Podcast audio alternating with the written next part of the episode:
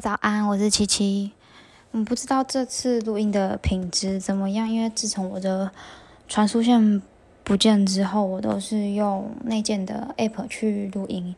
那这一次录音的话，我也没有拿耳机，我就是直接拿着手机录了。那最近蛮多建案都在延迟开案的，可能因为要等到比较安全之后才会一起开案。开案的时候人比较多的话，成交率应该会比较高。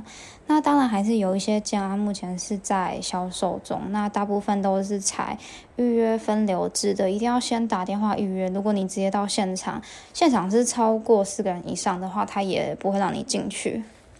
接待中心里面一个时段就大概就只会有一组客人。那我在这段期间有看过一个案子。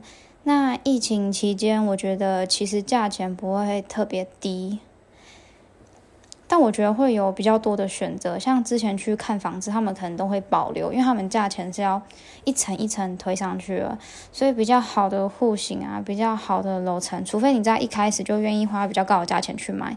不然，我觉得一开始他都会会跟你讲说几楼几楼卖完了，或者是哪边户型剩几间这样子，大部分都会锁起来呀。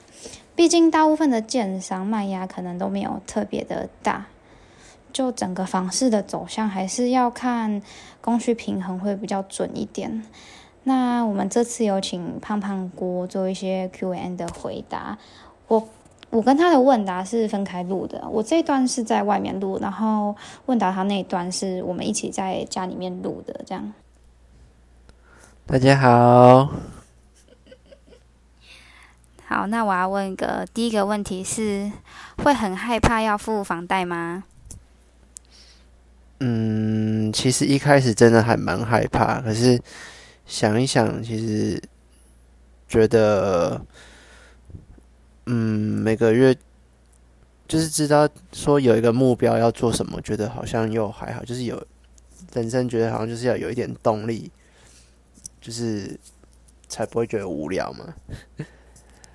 所以想想，其实给自己适当的压力，你才会懂得要如何前进，然后知道自己要做什么，要干嘛，才不会无所事事的就这样过一生。就这样。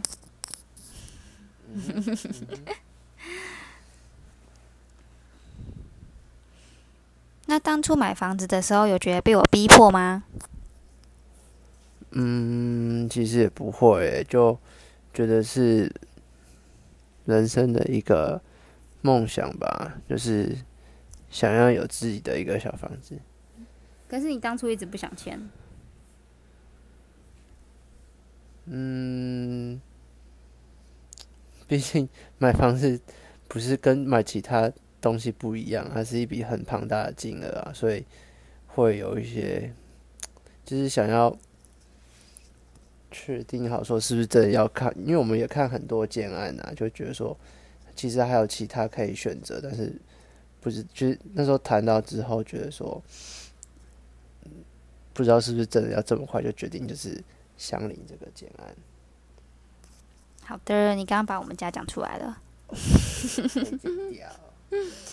好，那到现在我们付了第一期的工程款之后，你有后悔做这个决定吗？